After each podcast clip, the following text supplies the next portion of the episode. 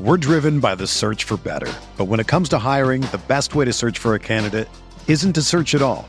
Don't search match with Indeed. Indeed is your matching and hiring platform with over 350 million global monthly visitors, according to Indeed data, and a matching engine that helps you find quality candidates fast. Ditch the busy work. Use Indeed for scheduling, screening, and messaging so you can connect with candidates faster. Leveraging over 140 million qualifications and preferences every day, Indeed's matching engine is constantly learning from your preferences. So the more you use Indeed, the better it gets. Join more than 3.5 million businesses worldwide that use Indeed to hire great talent fast. And listeners of this show will get a $75 sponsored job credit to get your jobs more visibility at Indeed.com slash BlueWire. Just go to Indeed.com slash BlueWire right now and support our show by saying that you heard about Indeed on this podcast. That's Indeed.com slash BlueWire. Terms and conditions apply. Need to hire? You need Indeed. Arizona, Colorado, Indiana, Michigan, New Jersey, Tennessee, and Virginia. WinBet is now live in all these states, and the excitement of Win Las Vegas has finally landed in online sports betting and casino play. From boosted parlays to live in game odds on every major sport, WinBet gives you the tools to win. Sign up today for your risk free $1,000 sports bet. Download the WinBet app now or visit WYNNBet.com to start winning. this thing on? See, now I'm getting mad. Because it's getting ready to be on. I want my whiskey to fight me a little bit. This is the kind of psychopath that I hang out with. I got beat up outside of a Denny's. The Rockpile Report with Buffalo Bills season ticket holder Drew Geer. He likes to get in the ex's nose. Something I can't do with this podcast because I drink too much. Chris Krueger. My rollerblading, blonde mohawk producer. The pettiest, hardest drinking Bills podcast. I'm an adult. I know what I'm about.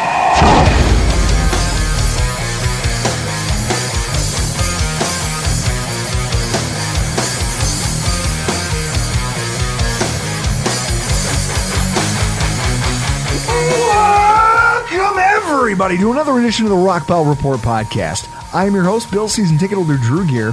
That's my producer Chris Krueger, and in studio with us for our seventh annual Festivus celebration and our Patriots preview, Mr. Joe Miller. Bill season ticket holder Joe Miller. Hell yeah! There we go.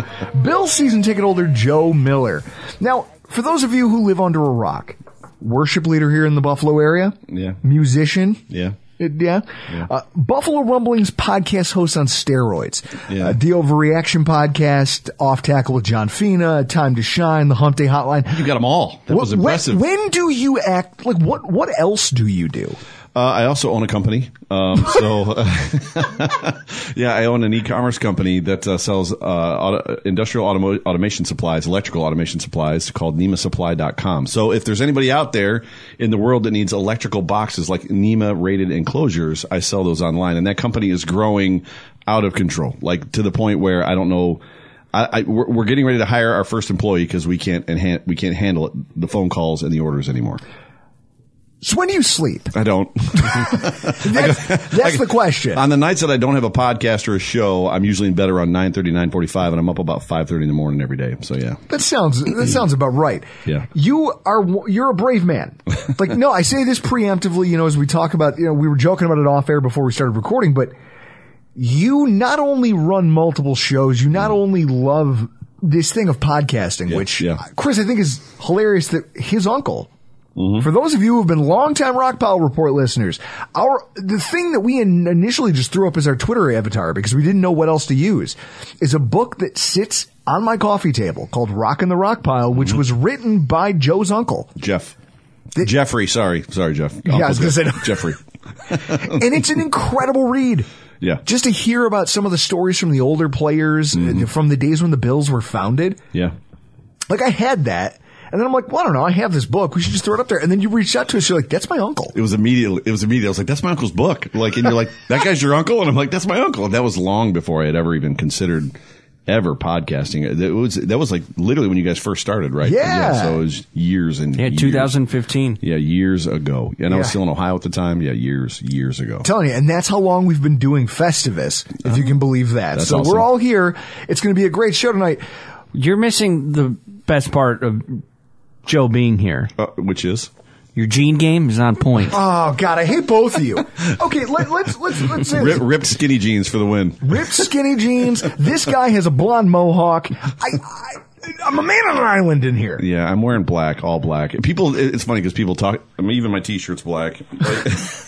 my underwear's black. My socks are black. My boots are black. Yeah, I wear a lot of black. Look at you, Yeah. fashionista. No, I think I get dressed in the dark. I think it just solves the problem. Of It's just too, it's too early. You don't want to turn the light on. 5:30. So when I'm packing for the gym at 5:30 in the morning, like I'm throwing stuff in my bag. Like every, if everything's black, I'm good to go. We always joke around about how c- when we first started the show, I wanted to take calls. And Chris said, dude, do you know yourself? You don't have the personality for that. So it's funny to me that you do. Yeah, yeah. And, and I felt like that's why you're the perfect person for these kind of conversations. Sure. What, what is it like letting other people just vent their frustrations at you about a thing that you might also be frustrated about? Uh, I mean, you have to navigate it, right? So, I mean, there's a, there's an aspect of uh, carrying the conversation. It's harder when people freeze. So, if somebody gets on there and they're a little bit in, not intimidated but nervous, we've all called into WGR 55 at some point in our life and been like, and like, when you're on the air, and it's like. Right, so so some people sometimes get that. It's it's just more about navigating them through their emotions, and you can agree or disagree. I just try to make a conversation out of it. he he used to record me calling into WGR and then play it back for me later. There was a lot of times where I made some really salient points, but there was a couple times, one of which uh, I called in and told Bulldog about. There was a post game, the Carlos Williams game where he went wild over Oh, yeah. Miami. Oh, yeah. And I waited on hold for almost an hour because I thought I had a point to make about how he was going to replace LaShawn, uh, LaShawn McCoy. Because that was their whole thing leading up to that week was, well, I don't Right. know what the game plan Right. is after him. Right. And I was like, oh, you guys are dumb because you don't know. And what came out of my mouth was just drunken stream of consciousness. I yelled and yelled and yelled. And then I hung up the phone. And I think in that moment, I thought I won. and I have most, if He not has it. all. I have most, if not all, of your calls to WGR. and listening That- back that- to that. That's a highlight show. yeah. And listening back to that call. we should play them when we get to our 400th episode. And should. Let, let's earmark that. But so the funniest part about that conversation was afterwards, after I just got done. I don't even know if h- half of what I said didn't make sense. Yeah. No, but because I was rambling. Right. Like you said, it's just, it's all off the top of your head because you thought you had a point and you thought you were prepared. And then when the spotlight got on you, you just, you, you froze Right. and then bolted. Right. And there was a moment of silence, and Mike Shope just goes, Welp, that happened. That's a thing. And Bulldog laughed so hard he cried, and then they just moved on with their lives. That's funny. And I was like, Well, I'm an idiot. I'm not prepared for this. That's funny. I, I need some work before you can put me behind a, behind a microphone. You're, you'd be better now. So the, the coolest thing uh, on the show, the time to shine specifically, is the show that I take calls. Uh, we had a young guy by the name of PJ that actually called in, and I've had a couple kids since then, but this was the first kid, and I was like, and he's only like eight or nine years old, super little, and he was totally prepared, notes, everything, like had great takes and points, and I got to like have a really cool conversation with him just on what the Bills need to do to win, and I don't remember exactly which game it was. It was weeks and weeks and weeks ago, uh, but I'd asked him if he'd ever been to a Bills game. He said I'd only been to a preseason game, never to a regular season game. So after it was over, his mom reached out to me, and we actually hooked him up to go to this, the Carolina Panthers game. So the Market Dominator, who sponsors my show, which you guys have met, John. Oh, he's uh, great. Yeah, John gave them uh, his tickets for the Carolina Panthers game. So I got to put it out on Twitter today that they were at the game uh, ye- uh, Sunday, yesterday, right? That's awesome. Or no, it's Tuesday. Yeah, Tuesday. So on Sunday they went to the game. So yeah, he was he was super like, and and he wore his Gabe Davis jersey. So that was really cool too. That he uh, he picked the right jersey for the right day. So That's amazing. I'll tell you what. I, I've met him. He's great. Throw him a plug. Oh, John Spascheck. So, yeah, I mean, as far as the plug goes, John Spascheck, he's, so his team is called the Market Dominator Team. And John is a real estate agent with Keller Williams Realty, which I say this all the time on my show, which Keller Williams is the largest real estate brokerage in the world, which to me was a surprise because I was thinking Century 21, right? One of those ones.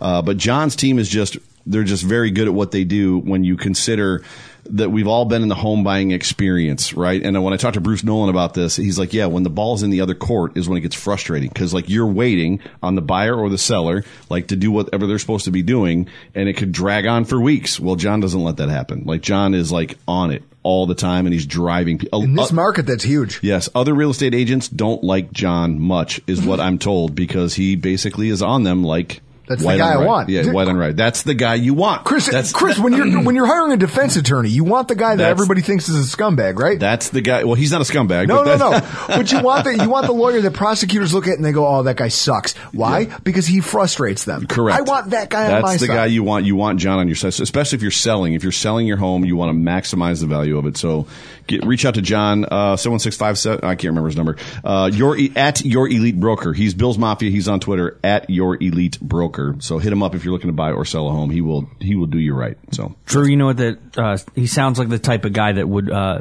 when you go to a closing, he's wearing a sleeveless dress shirt.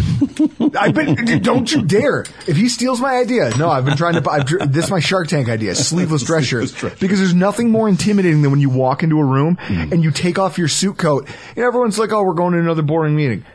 You take off the suit coat, nicely tailored sleeveless shirt. Yeah, you flash them the gun show. Now all of a sudden, it changes the dynamic of the conversation. They're on their heels. Yeah, you yeah. win. Well, a you've got to have guns, and uh, and b.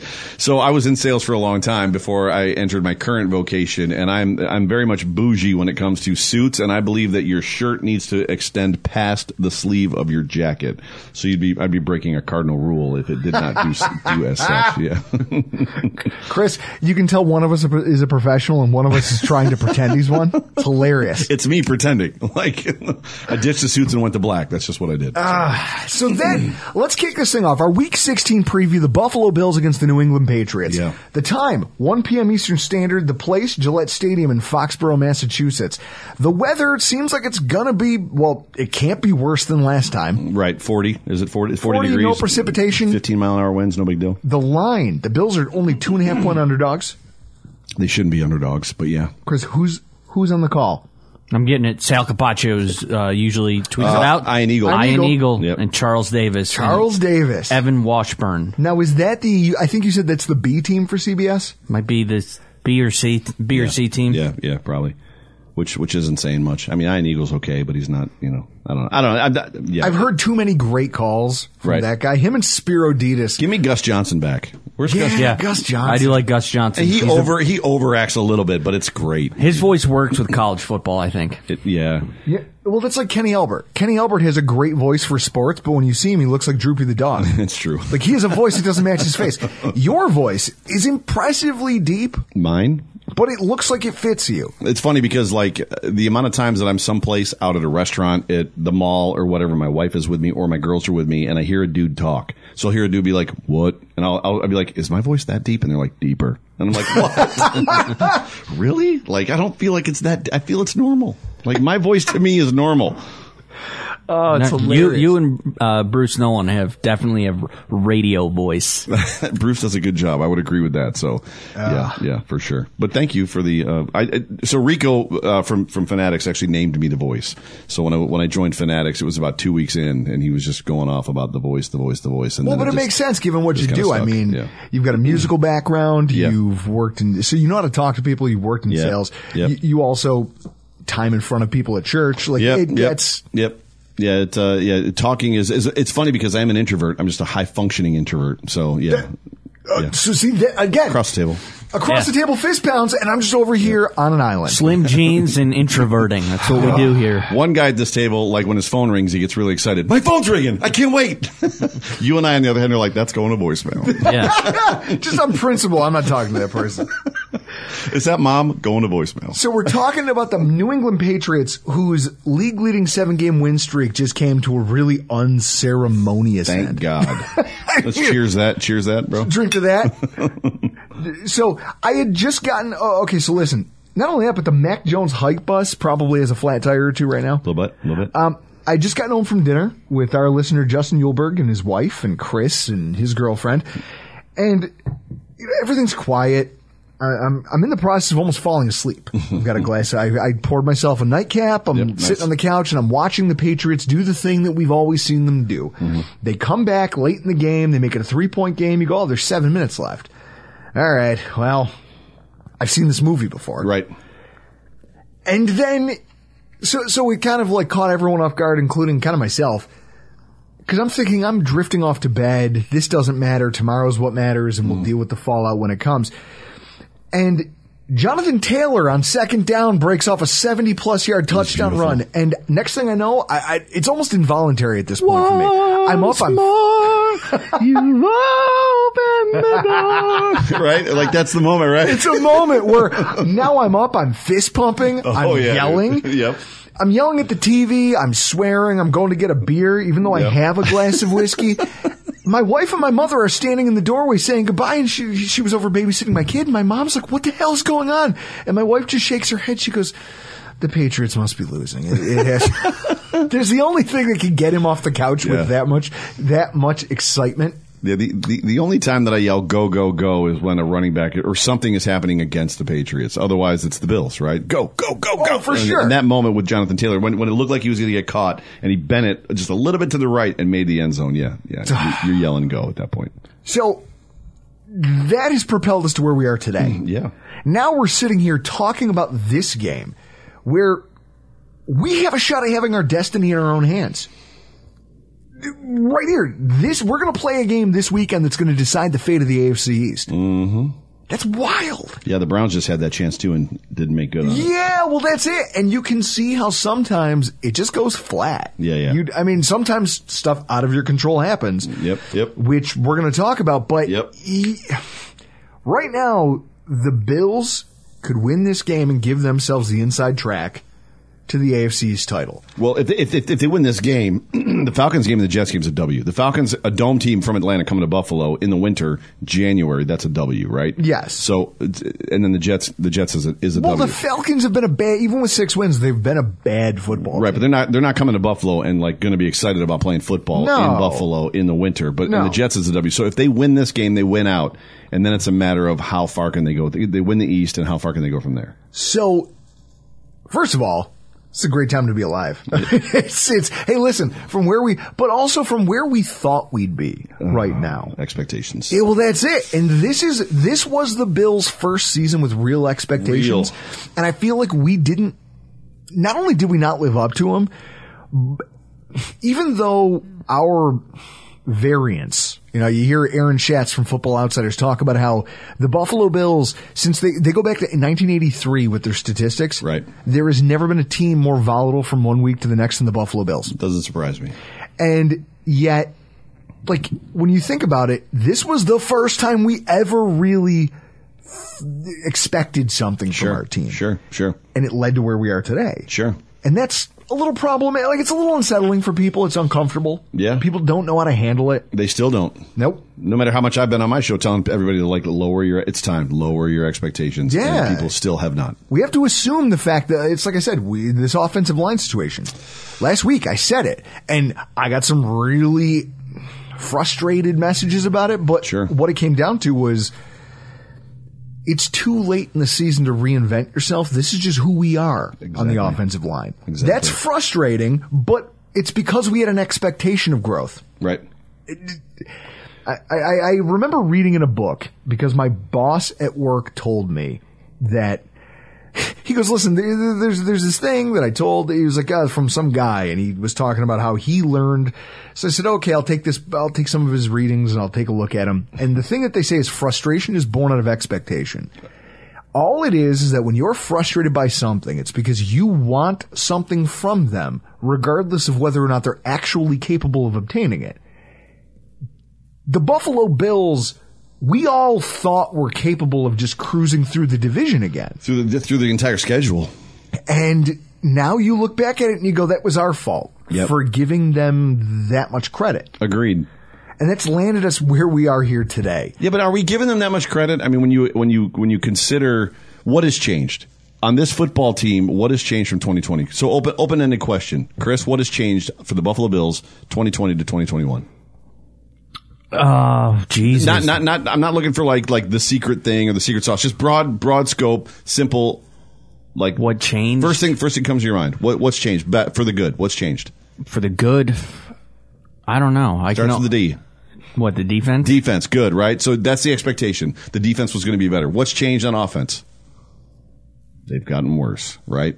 So the expectation coming into the season was we would get the same offense we had last year. The defense would return to 2019 stars coming back, right? We we drafted two defensive ends. Like hopefully we can wreak some havoc. Havoc. Well, the defense showed up, and the defense is playing for the most part outside of one game or two lights out football. That offense has not. To me, when we talk about expectations and frustration, this team hasn't delivered. I don't think because of the players. I think because of the coaches. And I don't mean to get negative, but they just don't look like they like. La- I've said this a couple times on my show. In 2020, there was almost it, it almost felt like the coaching staff, as much as we lauded Sean McDermott for not being that conservative, defensive-minded coach, in 2020 they were like, you know what, guys, this defense is going to suck. Like they're going to be bad, so we're just going to like hammer to the floor. Like we're going to just like gas to the floor, and we're going to go out there and we're going to, we, we're going to score 35 points to win every game. And guess what? They had to score 35 points to win every game. So in 2020, chips were in the middle of the table, right? Yep. Is that what you remember? 2021, it's like this defense is going to be good. We're going to score like 14 points. so let's just score 14. And it's- God, that's frustrating. See, so now is that it you- is it is it the players or is it right? well, it's a combination of both. And I was, I'm just curious if McDermott's putting his hands a little bit more into the offense. I, I just want Oh. to. I want to know which way. That's that's. McDermott comes out and says, "Me and Brian Dable are on the same page." Well, what the hell is the page? Yeah, what is the page? What page are you on? And what book are you reading from? Is he conservative and you're not? Are you conservative and he's not? Like what Scored is six points against the Jaguars. What book? I want to find the book so I can burn it. seven times i- against the Carolina Panthers? We went run on second and long, second seven, second eight, second nine, Ah. second ten. We went run. So who is the conservative coach? Is it Dable or is it McDermott? I don't know the answer. I need that. I need that answer. Now, when you think back to our last contest against the Patriots, it's hard to take anything away from Yeah, that. you can't. You can't. And also, I'm not going to waste anybody's time here listening to this podcast going, well, you know what they got to do in this game? They got to stop the run. or, uh, oh, you got to watch out for play action on, uh, you know, when they run 12 personnel. Because it's Right. ridiculous. Right, It's right. ridiculous. For sure. it's a For waste sure. of everybody's time. For sure. There are instead some philosophical things and some storylines that I think are going to impact this game that we should look at. First of all, both teams with roster questions. Hmm. This I mean, the NFL season's a war of attrition. Yep. We all know Yep. that. You're playing a sport where the the likelihood of injury is somewhere in the 70 to 80 It's percent high. range. It's high. Very few players make it unscathed without even a minor nagging injury through a season. And if you do, you're probably not lucky the next year, Right. Sure. maybe the year after that. Sure. I mean, Frank Gore is one of the. Few. To me, you put that guy in the Hall of Fame for nothing else than he's healthy. he was always healthy. Yeah. He was healthier than everybody. The word is longev- longevity, but it's it's more about availability. Like he was, he had Yeah. longevity and availability. Yeah, for sure. And, and when people look at his inflated statistics, they go, oh, you know, he had all these rushing career ru- rushing yards. Mm-hmm. It's like Nolan Ryan in baseball. Now, I hate baseball, but I love Nolan Ryan because when I was a kid, I watched him beat up Robin Ventura, and it was one of the coolest things I'd ever seen. And I was like, there it is. Right, right, right. I love this guy. he struck out everybody, but it's because he kept pitching into his late 40s. Right. Because he found ways to adapt and he found ways to be and he conditioned himself well. In the NFL, you don't have that. This is breakneck, your physical contact. You don't. Tom Brady is this and that gross anomaly. We're going to find out. We were joking around about it, Chris, uh, during the Tampa Bay game with Mark's wife and my wife that because they they had mentioned that his hair seems like it's getting better every year. Mine? No, Tom Brady. And yours. It- no, your Mi- hair. Mine is not. Every year, your hair gets more and more insulting to me sitting across the table from you. I kind of want to shave it when you're sleeping, but I just I respect you enough. Ju- I, ju- I respect you just enough not to do it.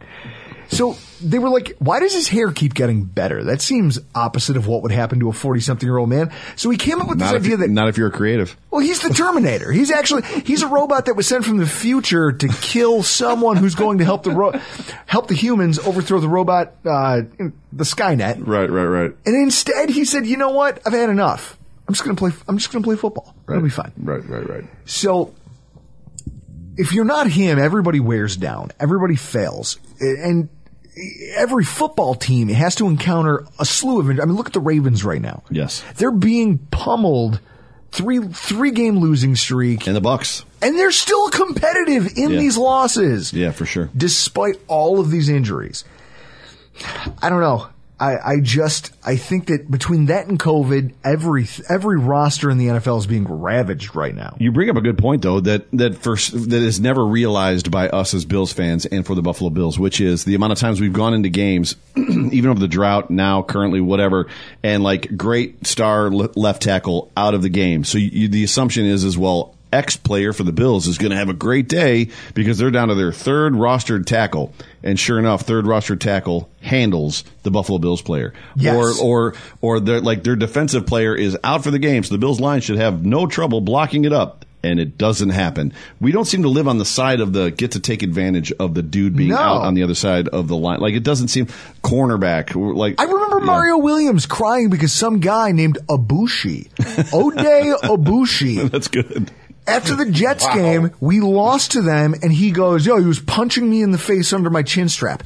You're you're Mario Williams. You're, yeah, you're six foot eight, Mario Williams. Go do something about it. with I don't know red what to with tell- red contact Yeah, lens. do you want me to feel sorry for you? I'm. I'm If it was me No, going no. to the NFL, going, "Hey guys, don't take it. Listen, that guy was punching me in the Right. face when no one was looking," everyone would have some sympathy. Correct. Not when you're Correct. Mario Williams. Yeah, we just never seem to live on the opposite. Sorry, I didn't mean to derail. you No, but that's it. And it's one of those things where we haven't traditionally taken advantage of that. We're about to launch into a game with the Patriots.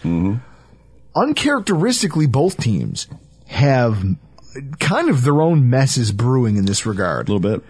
So when you look at Buffalo, Trey White out for the year, ACL tear. Yep. Emmanuel Sanders, he's week to week with a knee injury. He, we probably won't see him either. Yeah, we need, we uh, we can break down. We can, we can land there for a couple minutes. I mean, I feel like Dane Jackson has done well. Like I feel like Dane Jackson, and Levi Wallace has stepped up, and there's some protecting and some some probably some different stuff that, do, that they're Oh, doing for with, sure. with Hyde and Poyer to, to protect them.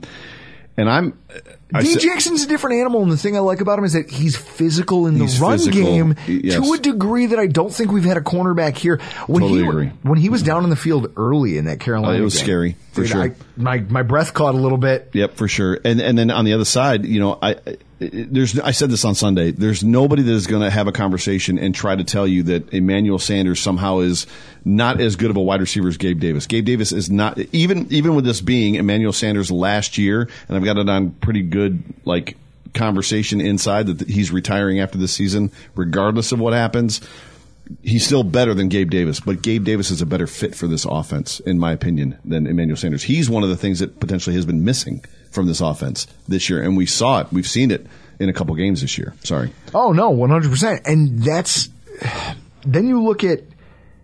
So now we're going to be at without Cole Beasley, Yeah. Yep. COVID list. Yep. which again you and you do this thing where you you just you're not a vitrolic person on social media No. I try to stay even keel. but you have a way of saying things that set everyone on fire and i think it's hysterical because i tell chris all the time we only have twitter because of the podcast And Right. the day that it's over i'm gonna burn that fucking thing down i'm gonna burn it down I might as well. I'm going to burn this thing to the ground. but so it's one of these things where now you've got players in the COVID list. You know, AJ Epinesa Yep, on the yep, COVID list, John Feliciano and Deion Dawkins, Yep, both yep. on the COVID list, Yep. both of whom were vaccinated, which I think was a lot of the scuttlebutt today on It social was. media. It was, including Jordan Poyer, who also in the Pat McAfee interview apparently said that he is vaccinated as well, which is contrary to what everybody on Twitter believes. But go But, ahead. but that's it. Everyone's mad at this idea. everybody's, rather than- everybody's just mad. Everyone's just mad. Everyone's and just they need mad. a place to go dump their emotions. Yes, yes. Yeah, I don't have that. Right. You know what I, I do? I drink. I drink and I don't worry about it. Yeah, I don't know that that's completely the answer. Sometimes you have to work through the problem, but yes. Well, I go to the gym. Well, nice. nice. No, no, I really do like it. Elliptical is fun. the elliptical. Oh, so you'll never catch me on one of those things. My wife wanted to buy one, and I, she was like, "Oh, we could both use it." No, that's all you, sailor. I'll, I'll run around the neighborhood in the cold of winter Um, Amazing. uh, before I ever set foot on an elliptical. Amazing. But so then you look at the other side of the ball. The Patriots aren't without problems. Damian Mm-hmm. Correct. Harris, Correct. he's coming off this hamstring injury that kept him out after the bye week. And I still don't think he's 100%. Well, his hamstrings hamstrings go. There's no way he is. That's right? the problem. Especially, I mean, he pulled up in the Bills game. I mean, he got hurt in that Bills game late, and that's when we got to see Ramondre Stevenson for six yards of carry. After that, right? Yeah. Until Milano started shooting the gap, which you have to you have to ask yourself on the second to last series of the game, why didn't they tell him to shoot the gap in the first quarter? Like, why did they tell him at the end of the game to shoot the gap? But I guess the question is why does it take that long? the that's what I'm talking about. No, Like, no, the- but even for the player to be like, listen, my coaches don't know what Well- they're talking about. I'm just gonna. Has he the the process has yielded a team full of guys who will follow every instruction, even if it's stupid. Yeah, but it goes I back don't to want to know that. it goes back to 170 something yards against Jonathan Yeah. Taylor, and and, Yeah. and freaking Leslie Frazier says on Monday we never once considered leaving the four two nickel. and that drives it. And that's Like, something. wha- uh, excuse me. Chris, we built this place. You and I built this studio with our bare hands. Everything in here, and I want to smash it to pieces when I think about it. When I hear that statement, I want to start flipping tables. yeah. So, starting linebacker Juwan Bentley. Yep, yep, He's on yep. the COVID list. He's Yep. or- well, no, he left with an ankle, and he's Ankle injury, yeah. and nobody knows if he's going to play because Yeah. they said it was a non-contact thing, and he came out early and just couldn't go. Right. Kendrick Bourne. Kendrick Bourne. Yep. Wide receiver. Kendrick Bourne's big. Nikhil Harry forced out of the game because of contact with that hit. Correct. That hit killed everybody involved. uh, Andrew Sandejo rattled both of their skulls, Yep. Yep. and that was it. And then Nelson Aguilar also got battered up, so he's in the concussion protocol. We don't know what his standing is. Not yet. Who's better equipped coming into this game? Well, the Buffalo Bills are still the better roster all the way around. That's it. I mean, uh, you get the, the the the main player to worry about on that on that Patriots team is Matthew Judon, right? So after Matthew Judon, then it turns into you know who's next. But Matthew Judon is a problem, especially if Deion Dawkins and Well, can't play this weekend Because as like we talked about in the recap show from the Panthers game, you you put Spencer Brown at left tackle, Let's not do that again. and it did not go. I mean, I don't blame him. So i- I don't blame if him. we, if we can sidebar for a moment, last night on the on the off tackle with John Fina show, we had Ruben Brown on, which was an Oh, ama- yeah. an amazing conversation. no, I, I heard it. and we got to have a good co- a good talk about you know moving from right to left or left to right and both of them said like literally there's some guys and they, they mentioned glenn parker that could like plug in anywhere ryan bates is probably that guy who they never bring off the bench but somehow ryan bates is the backup to everything but he never backs up anybody but like if you're a utility player you can come in anywhere but if you are a left guy going to the right is almost impossible if you're a right guy going to the left is almost impossible Hall of Fame tackle Joe Thomas once said, "It's like taking a shit and then wiping your ass with your non-dominant hand." with your left hand. And and Fina talked about that. Fina talked about when he when he was in college and like his his offensive line coach said, "Hey, if you get serious about this, you probably could go to the NFL." He said immediately I started doing things with my left hand. And when he went like when he got to the position left tackle, like I started combing my hair with my left hand. I started brushing my teeth with my left hand to kind of get that de- dexterity in my left hand. But to your point, that's exactly right. As far as like it's, and I asked him, is it like switch hitting? So if you're a right-handed hitter and then you pick up the bat to hit left, like it's almost impossible. And they said yes. So it's, so they were they were they were asking Spencer Brown, who's an athletic freak, to do something almost impossible. I remember we had this problem a couple years ago with Cyrus Quanjo. oh my gosh! Whatever he was at to start, what was he at left tackle to I, all, start? all I remember about Cyrus Quanjo is he's really glad to be a Buffalo. But go ahead. yeah, Uh, he- I remember him naked in the field. yeah, I remember that too. I remember him naked in the field. I remember him being arrested for being naked in the field. I'm talking about draft day when he's like, I'm really glad to be a Buffalo. It's like it's a bill, but that's all right. What was his? What would he come in, in as a left or right tackle? Uh, he came as a right tackle. well, right, and then he went to left, Mm. and he was significantly better. And I think it because right tackle he was pushing off on that injured leg. Well, yeah. and Right, it, right. The leg it was where an they were like, issue. "Oh, he's got a and then they throw him to the degenerative knee left. issue. right. They throw him to the left, and he pushes off fine and was serviceable. Right. it's not a It's- world beater, but it's crazy to me how that works. But so you look at that and you say, okay, we have some problems, right? Yeah. We have some things, but here's what I'll say. I look at New England first. Born, leading receiver. Yep. Yep. And people go, well, wait a minute. Kendrick Bourne is their leading receiver? Yeah. 667 to Jacoby Myers 664. And maybe that seems like a small thing, but here's what's crazy. He's done it on half the targets. Right. For sure. So he has 56 targets compared to Jacoby Myers 102. Right. And he has more yards, which kind of underscores he's the more explosive player Right. here. And they try to, they engineer plays specifically for that player. He's the kind of like the. Uh, they don't have a Stefan Diggs, but if they No. did, he's the guy that they say, okay, here's what we're going to do. We're going to scheme up a play specifically to get the ball in his hands in a big moment because Right. we need big yards. Right. That's what they've been thriving off of all year. Well, he's gone. He's not going to be here. Second on the team in reception touchdowns, except for Hunter Henry. Right. And Hunter Henry's not an explosive athlete. He's good. He's a good tight end. Very good tight end. Very good tight end. Yeah. He's he's sound in all the ways that you want a tight end to be. Exactly. At the same time, he's no Travis Kelsey. Correct.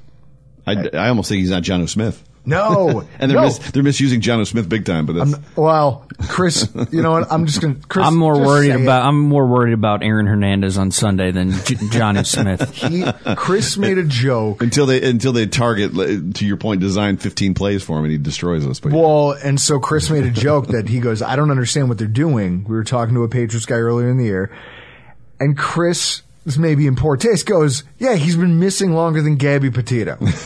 he's been missing from this offense longer, longer than Gabby Petito.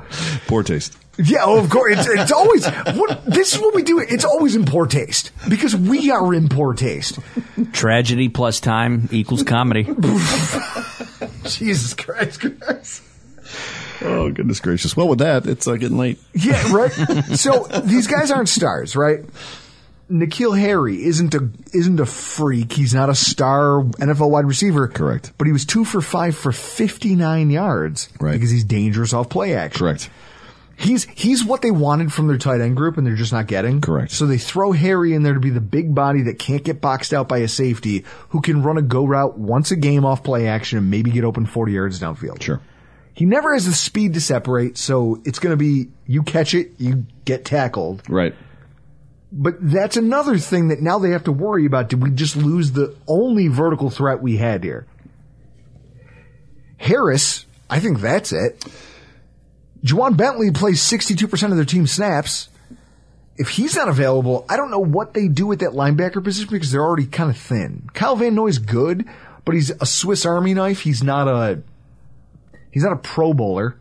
Not anymore anyway. I, want to think that those those are going to be problems, but I'm still looking at the offensive line. To me, it's going to come down to availability on the offensive line for the Buffalo Bills and Yep. who is blocking or who's getting help with Matthew Judon. Matthew Judon has been outstanding this season. Uh, like he has carried that team.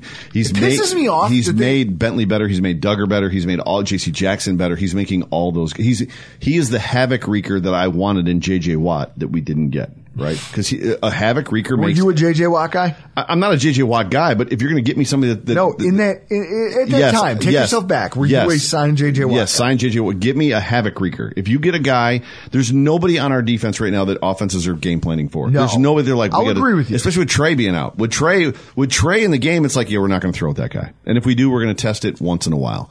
But right now, it's like, yeah, we're just going to play. We're going to play some football, like, and and you know, let's not you know, let's not get caught up in a bad formation against their formation. But there's nobody that they're worried about. JJ Watt gives them somebody to worry about. Matthew Judon is that guy. That's fair. And to, to your point, for the Bills, if you're going to look at where we're hurt by some of these things, protection for Josh Allen has already been hard to come by. Right. Any hit we take on that front is it's to the detriment of every piece of game planning we want to put down, Correct. especially at left tackle. who's going to be the left tackle? Oh, That's it's they're they're going to put Spencer Brady. It but I should don't be think Ryan it's good. Bates. It I- should be Ryan Bates. Wha- I know what the thought is. It's it, Feliciano's out, so therefore we don't have a backup center. If Morse gets hurt, we're effed. Right, but you put Ryan Bates at left tackle. Do you not? because put we Ry- already saw what it looked like. Have you, I said this. I said this two months ago. How do you have the guy that's the guy that comes in and he never comes in? like he never comes in. Like it- like even when Spencer Brown got pulled in that game after that personal foul, who went in the game? yeah. Tommy Doyle. What is going on? Why is this guy on the football team? What Yeah. can, can I wear seventy one on Sundays and you pay me two million dollars? yeah, it's it, it's a rough look. Now, n- beyond that, Sanders' production was flagging before his injury. Lagging a little bit, yeah, for sure. Yeah, and then Gabe Davis steps up in his absence, has a monster game, has two monster games. When you go, okay, he went down. Now we got to look at Gabe Davis more. Oh, I'm sorry, you started throwing me the ball. I guess I'll just make fucking plays. yeah. So I just look at that and I say to myself, okay, this it hurts your depth. Yeah. it hurts your ability to do some things, but also it forces the offensive coordinator to call some things that he might not have otherwise. Sure. Because a question is, why haven't we been doing this all along? Well, because they believe that Emmanuel Sanders is the better receiver. And that's fine. But also situationally, you watch Gabe Davis in these moments. Um, I think to the, not the touchdown catch, but the catch before his first touchdown of the day Yeah. against Carolina. Yep. He comes off, he, he goes upfield about 14 yards, cracks it hard to his right, cuts his route so clean that the cornerback can't keep up with him. He cuts Right. across the safety's face, catches the ball and runs for another 10 yards. Right. We don't have a guy on the roster who does that right now. Yeah, and to and to clarify that, just for everybody listening, the Bills are like one of the last place teams in, in yak yards after Yes! catch. They catch the ball, get tackled. So when I see that guy, I'm in the stands and I see that play happen and I go, why is it that we've been deferring to Sanders when here's a guy who has shown that he at least has the chops to make enough moves in space to get open and generate a little yards after the catch? Well, it was the Bucks game when he caught that fourth down. That fourth down play f- on the comeback was was incredibly pivotal. Uh, uh, pivotal, rather. It was the, it was the most important, pl- probably the most important play of the game, and it was all will and heart from him. That's it. And AJ Epinesa. Okay. We're mad that AJ Epinesa is on the COVID list. I, I'm Are not we? going to lie to you. Are we? Is this almost sub- If I'd be mad Addition at- by subtraction. If, if this was week three after the Miami D- Dolphins game, I'm upset that AJ Epinesa is on the COVID list. At week s- wherever we're at, 15, I'm not. I'm not so sure. I'm upset. Epinesa has half a sack on the season. Okay. Right. 40 ish about percent of the snaps Right. for the year.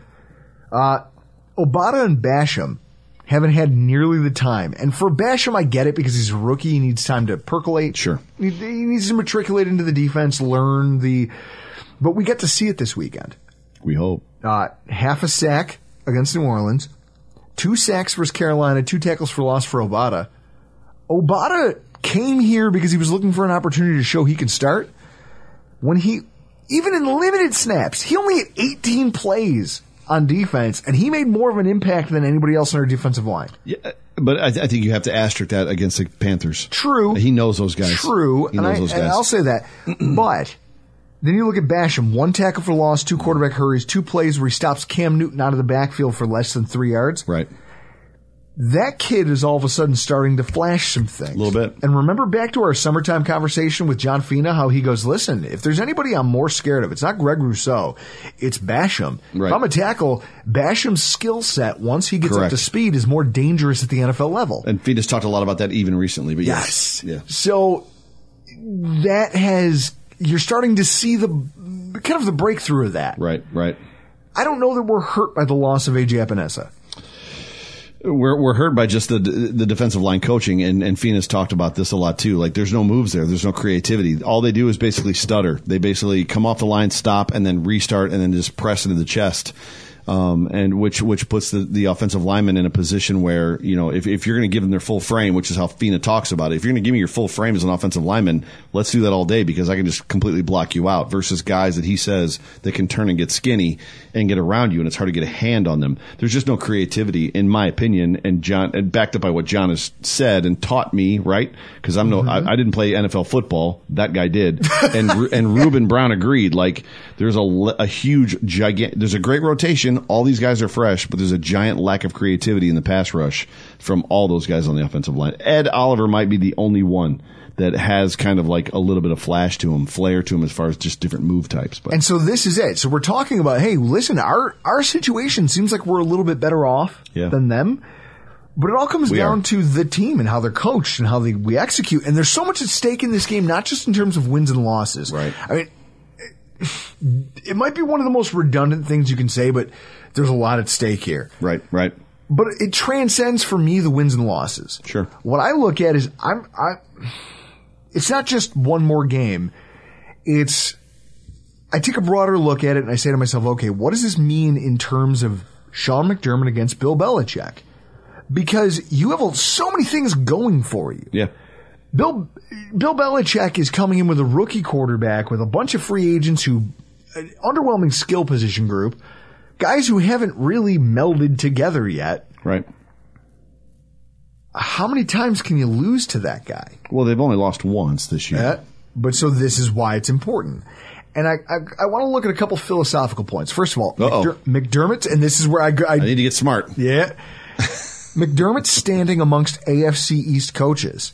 I mean, we all love Sean McDermott, or at least uh, do. We once do. we've sobered up, We're still there. We're still, we're still even, there. Even after bad losses, once we've sobered up, we like this guy. Yeah. How many angry calls do you get in to your show? None. About our head coach? None. See, it's None. we all love this guy, but for as much as he's done to establish himself over the last y- couple years, Sure. and then last year obviously propelled him into that coach of the year conversation, Correct. which he lost because the Browns are the Browns are so sad that they somehow outsadded us.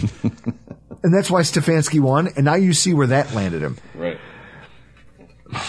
He unfortunately shares a division with a juggernaut. And that's there, there's been a lot of great coaches to come through the SEC. Nick Saban unfortunately resides there. And so there's been guys like Mark Richt who have put together some great Georgia teams. Right. and he crashes on the rocks of Nick Saban Island. Saban, yep. And so did Les Miles. Yep. Oh. So d- has ever, Coach Ogeron. All of them. It's not that these guys are bad. It's that he's so good He's better. that you can't beat him ever. Right. And it's just, it's not going to work for you. He's two and seven against Belichick. And those two wins came in a year where Belichick thought he had a plan at quarterback. That first game was hell. They almost won it. They almost won it. If it wasn't for a timely fumble, That was a that was a Billsy moment. yep. Uh, Until the until Zimmer punches it out, it was a Billsy moment. We all all three of us, all of Bill's mafia was like, we know where this is going. Mm-hmm. All of us knew. Here we go. I've seen this movie. They're they're- they're going to score, and that's going to be the end. That's going to be the end. we steal that one, and then we s- we barnstorm them later in the year when they Yep. go to Stephon Gilmore. Yep. And we are and our offense is firing on all cylinders. We're great. Well, then you come into this year and you lose that first game, and I say to myself, I'm like, all right, look, I. I'll give you a pass on a lot of these losses to Belichick because that's what happens when you play a Hall of Fame coach and quarterback. First ballots, both of them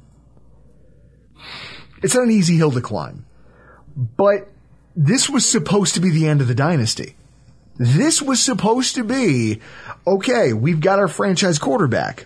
We've spent a lot of money, we've made a lot of draft moves. Right. We think we are set up to to hold serve over the division for a while. Right. And now you're telling me that we're in a must-win football game are against they. the team So are they. So are they. Technically, they are, but it's this idea that they just had their dynasty. yeah.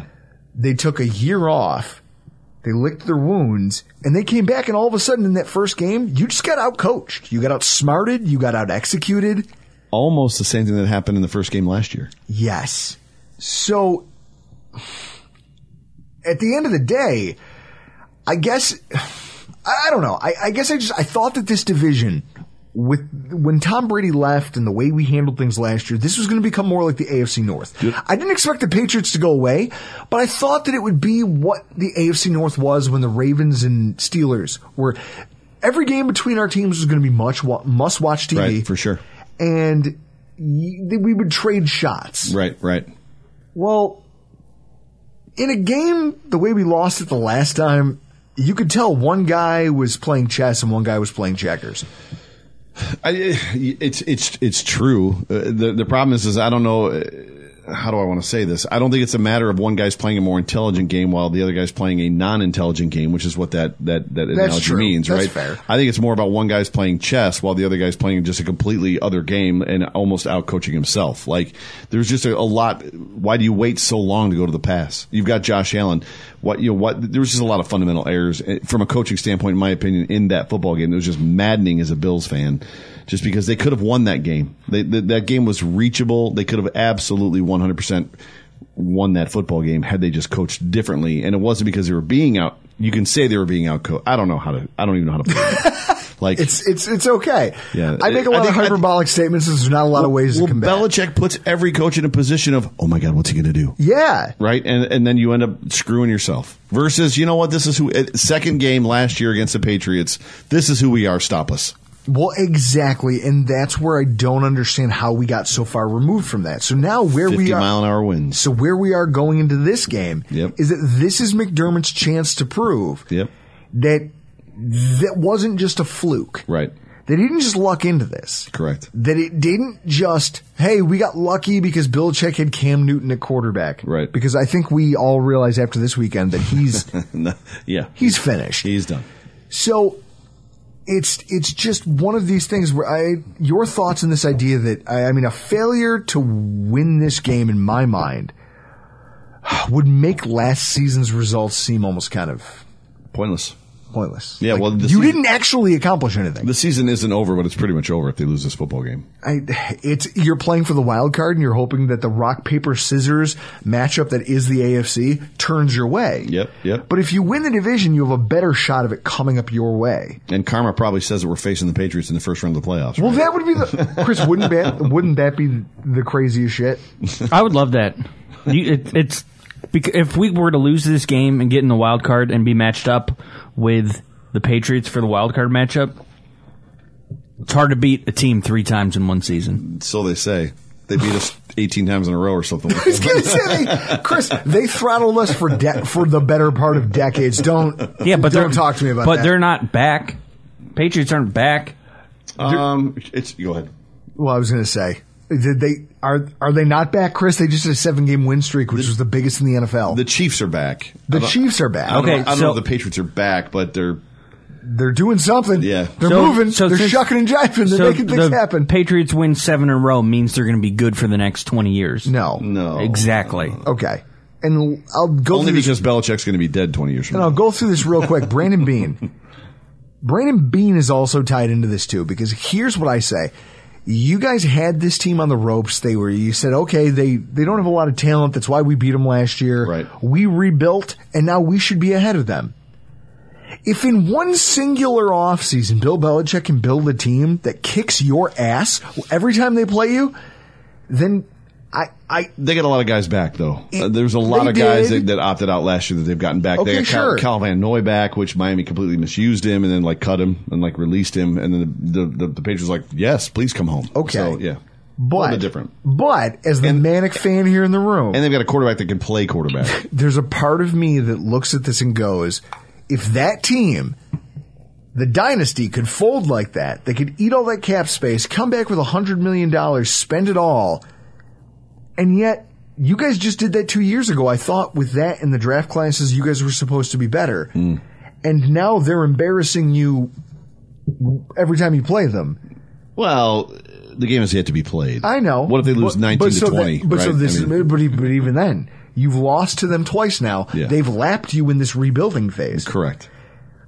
does that throw a lot of cold water on a lo- a loss like that? What would you do if I called you? The Bills lose, and I call you on your show, and I want to rant about Brandon Bean's rebuilding this team. Nate Geary's come on this show and talked about how the Bills built themselves to beat Kansas City, and they did.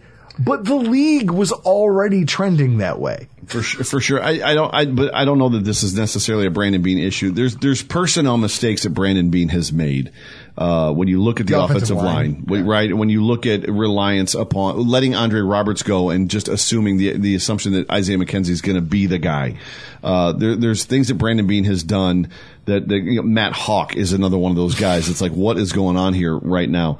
But I, I still can't get away from the fact that this roster is better than that Patriots roster. So if the roster is better than the Patriots roster, it's something else, and it's something outside of Brandon Bean's control, personnel wise. Now it's not outside of his control, management wise. So are we looking at a you need to fire this guy, right? Whether it's the you know Bobby Johnson or or somebody else on the staff, but you know to me it's a coach. There's there's other issues at play here outside of just personnel. I don't think it's wide receivers versus wide receivers. We win. Running backs versus running backs, they win. Quarterback versus quarterback, we win. Offensive line versus offensive line. They win. That's a Brandon Bean thing. Defensive line versus defensive line, we probably win that matchup, right? They've got Judon. That's about all they've got. Defensive backs, they've got J.C. Jackson. We have Trey White. Like w- linebacker situation, it's maybe a tie. I don't think from a personal standpoint, Brandon Bean can be blamed if the Bills lose both of these football games. To me, it's something else. It's it's coaching. It's there's some there's there's philosophy. There's Chris, can you see why I brought him in here to have this conversation? there's Because definitely he's smarter than you. There's no, I, I don't think that at all. There's I do. definitely and I- so do our listeners. there's definitely identity issues on this Buffalo Bills football team. There's legit that's hardcore identity issues. This team does not know who they want to be. from an offensive standpoint. They know who they want to be on defense, and they're so committed to it they won't get away from it when they're getting completely run over uh, by Jonathan Taylor. But on offense, it's very much a yeah, we're going to mill around and do some weird things. Then when it gets tough, then we're going to go back to who we probably are really good at and like throw the ball over the field and and, and put two touchdowns on you and lose anyway, right?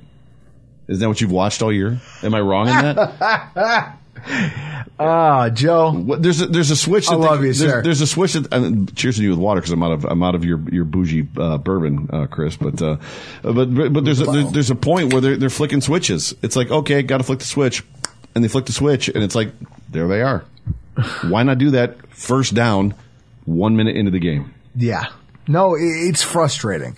It really is. And so it makes you wonder what is his football team? But this is it. This is the crucible right here. We're going to put him in it and we're going to find out what this team actually is from a coaching perspective, Sure. from a talent perspective, from a will perspective. Right. How badly do you want to win this game? Because if you come in here the way you've come into so many other games, to your Right. point, flat footed, you will lose. It's going to happen. You will lose. So, no, no, y- y- expect it. The Bills are going to come out in the first quarter, and be flat on defense and offense.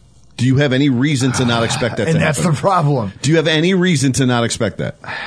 They're going to be flat on offense and defense first quarter. I want to believe that this past week, and, and I want to believe what they said after the Tampa Bay game, but I feel like I've heard it a million times. Even last year, that defense was very much a first drive of the of the of, of whoever they were playing against. They normally marched right down the field, and then the Bills kind of figured it out. They very much play a wait and see kind of game. Well, let's see what they're going to do, and then we'll figure it out. I don't think that's adjustments, but there's definitely they, they just come out. They don't. well, Come, they adjust. No, because I remember the Giants game a couple of years ago. He has a whole slew of gifts for me from that game. One of them, I'm just yelling, "It's bullshit!" but they Saquon Barkley, Saquon they- Barkley game, They yeah. go down the field, they score on the first drive, Yep. and then we don't let them sniff the end zone for the rest of the game. correct. I, I, you, there might be some merit to that. Ultimately, this game is going to hang on a just a handful of things because, to your point, the, our roster is not worse than theirs. Correct. It all comes down to execution, but w- it's all about how you're coached, and it's all about the X's and O's and just where this falls. You just can't coach scared against Belichick, and there's too many coaches that coach scared against Belichick. Right? I mean, No, that's it. That's why everyone dies on that hill. to include McDermott. McDermott in the last game, coach scared, and it, wa- what was it was funny to me because I, I I brought it up, and it's other people caught onto it as well. He looked different in that game on the sideline. He just looked like the season was slipping away from him. In that, like he was. Do you obviously you remember that game, right? Oh, like, he was- God. he was, animated. Differently than he's ever been an- animated Screaming before. at officials. Sounds like that's about, not him. About illegal formation. I saw like, it. Well, I saw it on the st- in the stands. I'm like, why is McDermott off the sideline? Yeah, he, Uh, so- What's happening here? So there was it was just everybody that co- people go to Belichick and they just coach scared. They just do, and you can't. You got to go in and it's it's an Andy Reid thing. Andy Reid when he plays Belichick, he just he does Andy Reid things, right? He- well, hey, beat me, and if he beats him, great. But if he doesn't, then Andy Reid wins. We're driven by the search for better. But when it comes to hiring, the best way to search for a candidate isn't to search at all. Don't search match with Indeed. Indeed is your matching and hiring platform with over 350 million global monthly visitors, according to Indeed data, and a matching engine that helps you find quality candidates fast. Ditch the busy work. Use Indeed for scheduling, screening, and messaging so you can connect with candidates faster. Leveraging over 140 million qualifications and preferences every day, Indeed's matching engine is constantly learning from your preferences. So the more you use Indeed, the better it gets.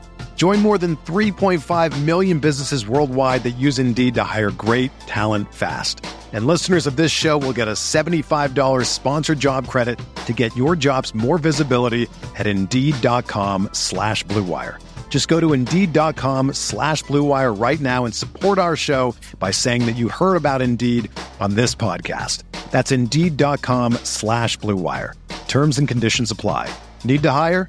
You need Indeed. And so that, folks, brings us to our Festivus celebration for 2021, the seventh annual airing of Bill's grievances. Wow. A lot like Frank Costanza, I have a, I have a Festivus story. Nice. It's kind of funny. It all started 2015. We start this podcast. We had a lot of hope because Rex Ryan showed up and pounded the table and told us, "Hey, get ready, Bills fans, because we're going. We're going to the playoffs." Is this microphone working? Yeah. Is it? Is this thing on? 'Cause Is it it's about on? to That's be what- on. it's about to be. I'll never forget. I'll never forget that. The team was going to be great on defense. We had a star running back. Everything. Somehow we snookered the Eagles into trading us LaShawn McCoy. Everything was going to be for for Kiko Alonso. Chris, it will forever be debated. Uh, Kelvin Ben, uh, what was his name? Uh, Kel, uh, Jesus, the li- Benjamin. no, the linebacker that we traded to the Colts straight up for Jerry Hughes, Oh, uh, Kelvin Shepard. Kelvin Shepard, or Kiko Alonso off an ACL tear for LaShawn McCoy. Right. Which one's bigger highway robbery? That's tough, dude. Because Jerry Hughes is still a Buffalo Bill, and LaShawn's retired. But uh, it's that's close. That's Even- close. It's close. Yeah. And so I guess when I look at that, I, we had every reason to believe that life was going to be good. right, right. By the time the holidays rolled around, that first year of podcasting for us, I'm, I'm, I'm, Chris leaves my house. I mean, I've taken so many kicks in the groin proverbially that I can't, like, I can't wrap my head around it. And I'm in my bachelor pad apartment alone. Chris is gone. Now I'm, I've had a handful of beers after we're done recording. And I'm thinking to myself, this wasn't supposed to be here. Right. Chris pulled me into this and I wasn't supposed to be on the losing end of this. And I'm, I'm just chugging beer, angrily rewatching Bill's highlights. The thought kind of occurred to me there had to be another way. I can't possibly be the only one out here who's pissed off about these things. I can't be. And his podcasting, at least in the Buffalo market, was in its infancy. There was nobody else out here. So You were the first. so there was other people who needed probably needed somewhere to go to get the shit off their chest. Right. So we opened it up to them and I said, "Listen, I get to get behind the microphone every week and have a little bit of catharsis. What about you guys? What bothers you the most about this team? This what's the thing that you yell at or that you get mad about when you're in the shower on a Monday morning after a bad Bills loss? Tell me about it and I'll rant about it on your behalf. A run on second and long. Exactly that right there. And, and Oh, Stop the- running on second and long. And thus the airing of grievances was born. I, I haven't read mine yet. So Oh, I have- know. have You have a stack of them in front of you. So Have as you, pre- have you always, pre-gamed? You pre-gamed, right? You well, already- I you had to already- put them together. Oh, see, you know, you know. It's In coming. the spirit of the season, we want to help not only ourselves, but our listeners release whatever small amounts of negativity we have left so we can all head into the new year and a new chapter of Bills fandom Sure. with a clean slate. sure. You know, just clear eyes, full heart. Let's, let's just all get these things off our I chest. love it. And so with that, Chris, The tradition of Festivus begins with the airing of grievances. I got a lot of problems with you people. Now, you're going to hear about it. The first one comes from Brendan O'Brien from Twitter. He says, My grievance is with my parents for allowing me to follow in their footsteps of being a Bills I'm fan. with you, bro. Years of agony that have followed. and also, keep your goddamn pizza. I live in Binghamton. No, but I, dude, I, I don't, I don't know how this format's supposed to work, but I can tell you, during the Tampa Bay Buccaneers game, I'm in Tampa, sitting in the seats, and my daughter, who's 14, texts me and says, "I want to pick a new team. I'm really frustrated." See, you're not alone, dude. That's it. That's what we're here to talk about. You go. Uh, you want me to go? So I have not, I have not pre-read this, and I, yeah, I, I may need glasses. But uh, my uh, hashtag Bill's grievance is players or fans describing losses as a quote unquote wake up call. That can only be a thing if a team actually gets back on track afterward. Instead of this team, or instead this team has reportedly slammed on the snooze button all season. Also, we lost to the effing, er, er, lost to effing Urban Meyer, uh, Michael Partham uh, via Twitter. He's not, he's not wrong. If- not wrong. we just need to flush it. Uh, this isn't who we are, and it starts with me. Well, It's a Festivus miracle. You heard what I just said, right? I did. I just gave you all the cliches. We got to flush it. Uh, it- This isn't who we are, and it starts with me. What I do like though is that Partham, you got to look at it like this: the Bills have won after every game they've lost. That's not true. They lost two in a row. Oh, they did lose two in a row. You're welcome. The Patriots, the Buccaneers, the two biggest games of the season, arguably. Every dude, I just got blown up on Twitter for my Cole Beasley tweet, as of which, and I'm not going to say who, uh, awesome content creator. He was like, "Well, this is the biggest game of the season, and Cole Beasley's now out because of because of this whole vaccination situation." I was like, "Hang on a second. I was like, "The Steelers was the biggest game of the year. Uh, like, there's like seven biggest. The Chiefs was the biggest game of the year. The Titans was the biggest game of the year. Like, there's been seven different biggest games of the year. This is just another one of them. if the Bills lose this game, it's not Cole Beasley's fault. It's because we lost seven other games that we could have won. Hell yeah. Chris, your turn. We have Vernon Butler and Cody Ford. That's the tweet. Dude, Vernon, Bu- Zach, Zach Vaughn, Buffalo Fanatics. Vernon Butler stole $7 million from this franchise Oh. this year. And, and Ocean's 11 couldn't have done it better. First of all, I love Zach. Zach is the man. He's a great content con- uh, contributor for for Fanatics. And you talked about Brandon Bean, so we didn't even get there. So so overestimations by Brandon Bean, Vernon Butler, Cody Ford. But Cody Ford is by far and away the best players will play. We don't play politics. You're wrong. Why? Because Cody Ford is on this football team. That's why Quentin Spain quit the team. That's why Quentin He was Spain- like, oh, I see the shit you're doing. I don't want to be here. And now look at him. He's being productive. Where's Cody Ford? He's on the bench. You saw Brian Winters last year collapse the entire right side of the line because he missed a block so bad, and the dude was still on the on the team. Bobby Hart, right? Bobby Hart is on this practice squad right now. what is fact he that- bringing to you? Uh, The fact that he even gets to orbit this team. oh my god. The fact that he even gets to be anywhere like in the orbit of this football team. For sure, for sure. So this one comes from Greg Thompson at cover 1. Oh, Craig, There should be more pre-snap motion, play action, jet sweeps and creativity in the offense. Now, that's my grievance for the year. Yeah. And here's why. I look at Dable's inability to pivot when things get tough, and here's what I see. Back in 2020, I I have a chart up in front of me, and it has all of Chris. Maybe you can put that on the TV. Uh, What chart? Never mind. I didn't send it to you. I have a chart in front of me, and it's literally all of the it's the depth of completion for Josh Allen last year. 20 plus, 12 touchdowns, 5 interceptions, 1136 yards. You look at 2021, his completion percentage went up from 44.8 to 46.9 but his yards are down to 90, 995, and he has five touchdowns and two interceptions. Hmm. Wow. That's a seven touchdown loss in terms of deep shots. Hmm. Now, we all know that teams have adjusted to what the Bills were doing last year, and they started playing too high safety. other than the Bucks, Other than the Bucks, Right. the Bucks blitzed the hell out of us. yeah, they played. They played. A, they played cover one, and the Bills were throwing screen passes yes, and it was atrocious. Yes. It all blew up in our face. until the end. But yeah. well, yeah, exactly. The second that we altered course, Oh wait, are they playing? Oh, they're only playing cover one. Oh, maybe we should do something different. yeah, maybe we should move. I don't know, but let it let, make, make it take a whole half. Right. So, in this way, I mean, to Allen's credit, he's still uncorking the deep ball, and he's still doing it accurately. Am I the only one that gets annoyed by it when it happens? N- No, but It what? seems situationally it's at the wrong time. There's times when the deep ball comes and you're like, yes. he And just wants it because he's like, listen, I have a howitzer. he did it. He did it in the Carolina Panthers game. The deep ball that he threw in the Carolina Panthers game was the worst situation. Maybe not the worst, but a bad situational time to do it. I was just like, he threw it. I was like, why? Why do it now? Here's here's what happens. Josh Allen will live and die on that hill.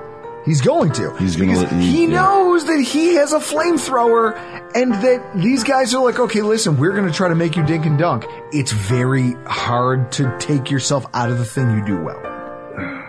And so, in that way, It's frustrating. but so what's more frustrating to me is that Brian Dable hasn't seen these things Right. and done more to change our offensive scheme so that, hey, if I know my quarterback is still going to uncork these things unsuccessfully, then I should probably do more to free up that deep shot. Or maybe we should communicate better on like, okay, now's the time. Yeah. I'm gonna I- I'm gonna lay the foundation early in the game to suck the safeties into the box and then you can take shots. That's not happening. No, it's not happening. It's it's egregious. It's egregious. So, for sure. Am You're I, excellent. am I up next? So this is from uh, uh, D Tizzle with uh, one, two, three, four Z's from Reddit. What grinds my gears is that the Patriots are good again, which we've been talking about. They only took a year off, to your point, actually, uh, to rebuild and reload. However, you want to look at it. We only had one year of humbled Patriots fans, and now they're talking shit as if they won the Super Bowl already. FTP, Tom Brady shit standing up. Go Bills. Chris, that might be the, one of the funniest lines I've ever heard. It's, uh, Festivus is back! it's uh It's not ideal. We're- It's just it's just not ideal. Chris, you go. This is from our official legal counsel, counsel, our lawyer, Mark Smith. Molson Ice has lost its magic. Tailgate weather has been terrible. I win too much crap while under the influence at the club level silent auctions. I'll take Little Caesars when I win. This guy drives past Buffalo pizzerias to buy Little Caesars, And he's a lawyer. and he's a lawyer married to an ER surgeon. So you want- Also, also, Joe, tattoo Miller High Life girl on his arm. Oh, I, I, my last name's Miller, and I don't have that. Um, I would I would tell you this that my youngest is uh, twelve, um, and uh, it's funny because she calls it little seizures. I like it. Can we get little seizures? It's like no, we're not getting seizures today. No, honey. no, no one here is having seizures. We have better taste than that. All right, so I'm going to read Hugo Carmona from Twitter. He's also our listener from Portugal who comes in a couple times a year. Yeah, yeah. well, they- every couple years to watch games with us. Festivus complains one, sneaky NFL relaxed the holding calls last season to trick our front office into thinking we had a good offensive line. Uh, two, why do we trade for a wide receiver that doesn't get any calls? Three, Mark brings the most disgusting foods and drinks to your tailgate, and I will end up having to try them. Four, my love of the Bills will end up with me having to drink eggnog for the first time. Ugh. And five, COVID has me more likely to be able to attend a Bills game than a home game for my own football team here in my country in the near future. and that's depressing. that's a mic drop right there. Uh, That- that's it. Like I, I yeah, don't know. I- I- Hugo, you killed it.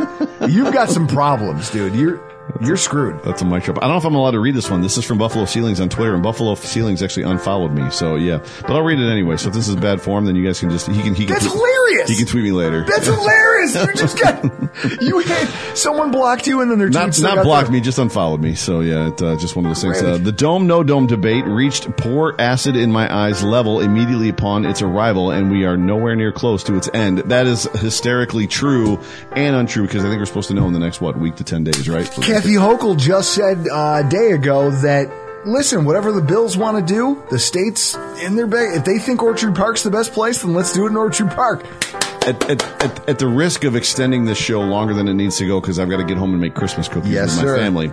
Uh, I'm, I'm now somewhat Team Dome. However, there needs to be a responsible Team Dome. If you're talking about spending two billion dollars, put this thing downtown somewhere. And I'm and I live in Hamburg. I'm ten minutes from the stadium post game. So literally, I park on the opposite side of Southwestern. So on the I guess what would be the north side of Southwestern Boulevard, so that when the game's over, I turn right, I hit the light at seven corners, which is now what, six, five corners, and I'm gone. Like I'm home in 15 minutes. Put this thing downtown, put a dome on it, convention center, build hotels around it, like make it someplace to go, right?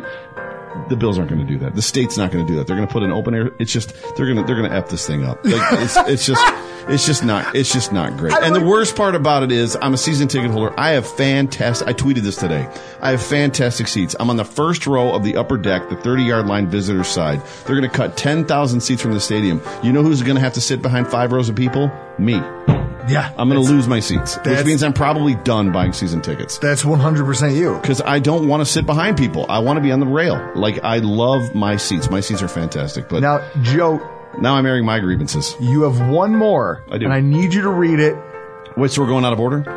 Yeah. Greg Zahn on Twitter. I believe. I, th- I think I know Greg Zahn on Twitter. Uh, why is Chris ever allowed to speak on anything regarding sports, especially when it's so obvious he knows nothing? Now, Chris, Oh, that's uh, I used to work with that guy, Greg Greg Zahn. He this is his uh, this is how in depth he gets when he texts me. Yeah. he goes, Alan sucks. And I go, all right, what is it? He, he sucks. Very in depth.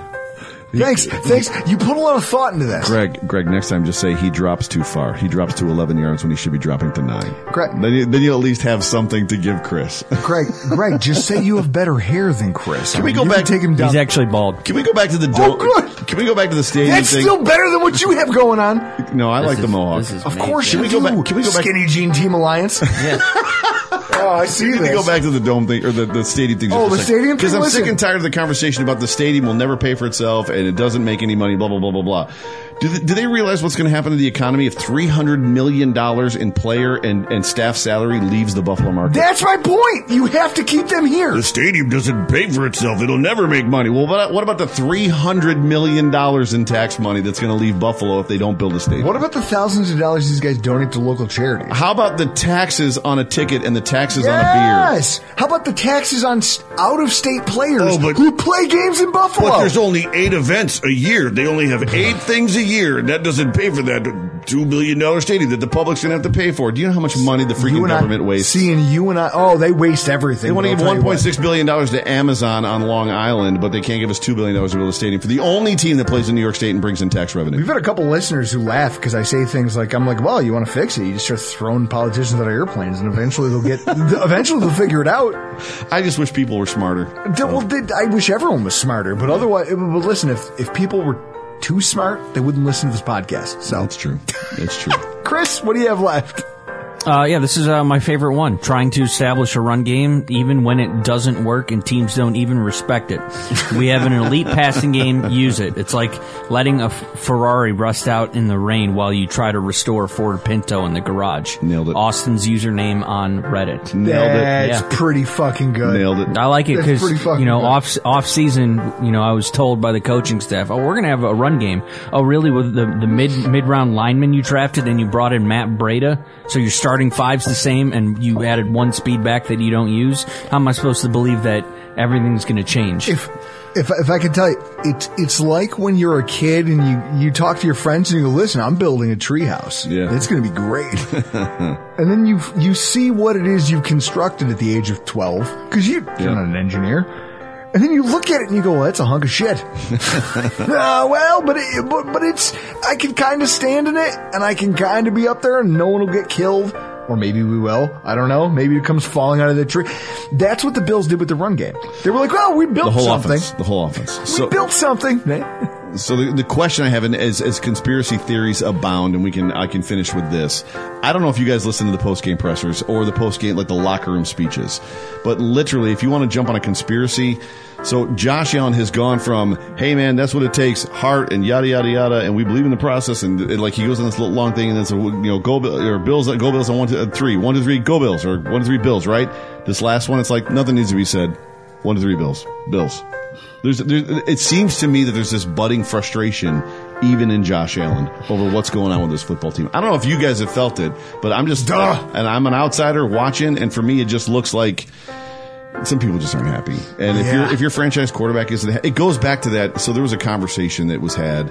Uh, we had Glenn Parker and Jerry Ostrowski on the John Fina show, and Ostrowski's talking about the K gun. So Keith McKellar, K gun, Jim Kelly, blah blah blah blah blah. Yeah. They're a couple years into it.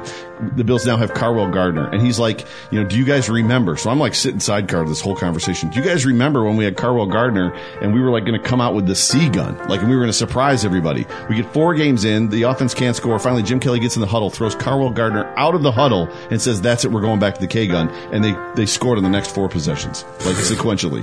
And literally, that's what's going to have to happen, in my opinion, for Josh Allen at some point in, in time. He's gonna have to take Josh ownership Allen's of all gonna have to this be like, shit. you know what? This is my football team. I appreciate you, Brian Dable. I appreciate you, Sean McDermott. this is my football team. Has he not earned it? He has earned it. I'm sorry, but if he walked in, if he walked in shirtless to the meeting room when He the should. coaches are all sitting around on like a Tuesday afternoon, and just starts walking around like, "What are you doing? Are you not entertained? Drop two I'm cantaloupes. here drop now. two cantaloupes on the table. yeah, here is my playbook. Here's what I'm gonna call this weekend.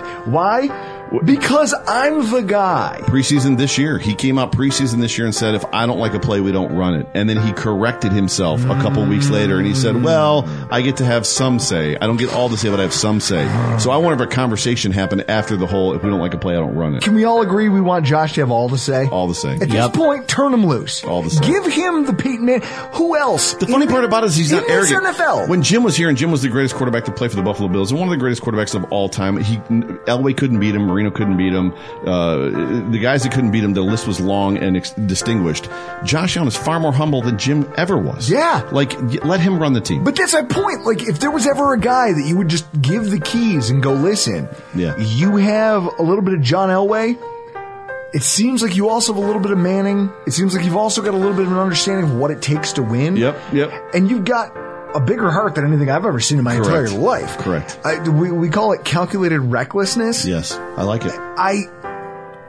That's the guy that you Yeah. turn this whole franchise over to, and you say, "Listen, Brian Dable, you sit there and be Adam Gase Yeah. for uh, in Denver. You recommend Go stuff. sit there and recommend things. Yes. Stop coaching this because you're not good at it. Correct. God, see, I feel like we've all gotten these things off, out into the ether. They're off our chest. I feel better. Joe, do you feel I better? feel better. Yeah, I feel better. It's going to be a good year. Guys, everyone does. the year's This almost se- over, Chris. this season might not be going as anyone planned, but at least we can all laugh. We can share a little bit of camaraderie, a little bit of booze amidst the struggle, and toast to what is hopefully a successful back half Yeah. of the NFL season. Indeed. A postseason berth.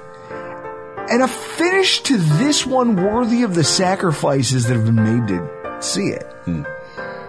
Happy holidays from us here at the Rock Bell Report.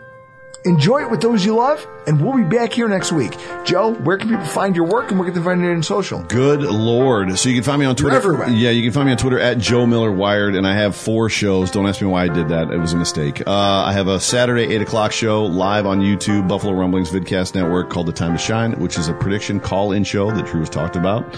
Sunday is my primary; it's my baby. So the Overreaction post game show nine o'clock, also on YouTube, drops as a pod on Monday. Monday is the Off Tackle with John Fina show nine o'clock live on YouTube, drops as a pod immediately, and then Wednesday is the Hump Day Hotline with Jay Spencer King on Wednesdays at nine o'clock. It's a lot. It's a, it's too much. Jesus. My wife, my wife is mad at me. It's Machine! Guys, too much. we gotta get out of here. I'm Drew Gear. That's Joe Miller. Joe that's Chris Kruger. And this has been your Rock Bell Report. Whether you're a world class athlete or a podcaster like me, we all understand the importance of mental and physical well being and proper recovery for top notch performance. That's why I'm excited that Unified Healing is sponsoring podcasts on the Blue Wire Network. Unified Healing is a new and super innovative global network of wellness centers powered by Energy Enhancement System, or EE System. If you haven't heard of the EE System yet, then you'll want to listen up. This technology promotes wellness, deep relaxation, purification, and rejuvenation. Wherever you are across the globe, access to a center is easy and affordable. Interested in experiencing the EE System technology for yourself? Go to unifiedhealing.com slash bluewire to learn more and find a center near you. That's unified, U-N-I-F-Y-D, healing.com slash bluewire. No material or testimonials on the Unified Healing website are intended to be viewed as medical advice or a substitute for professional medical advice, diagnosis, or treatment. Always seek the advice of your physician or other qualified healthcare provider with any questions you may have regarding a medical condition or treatment and before undertaking a new healthcare regimen, including EE system.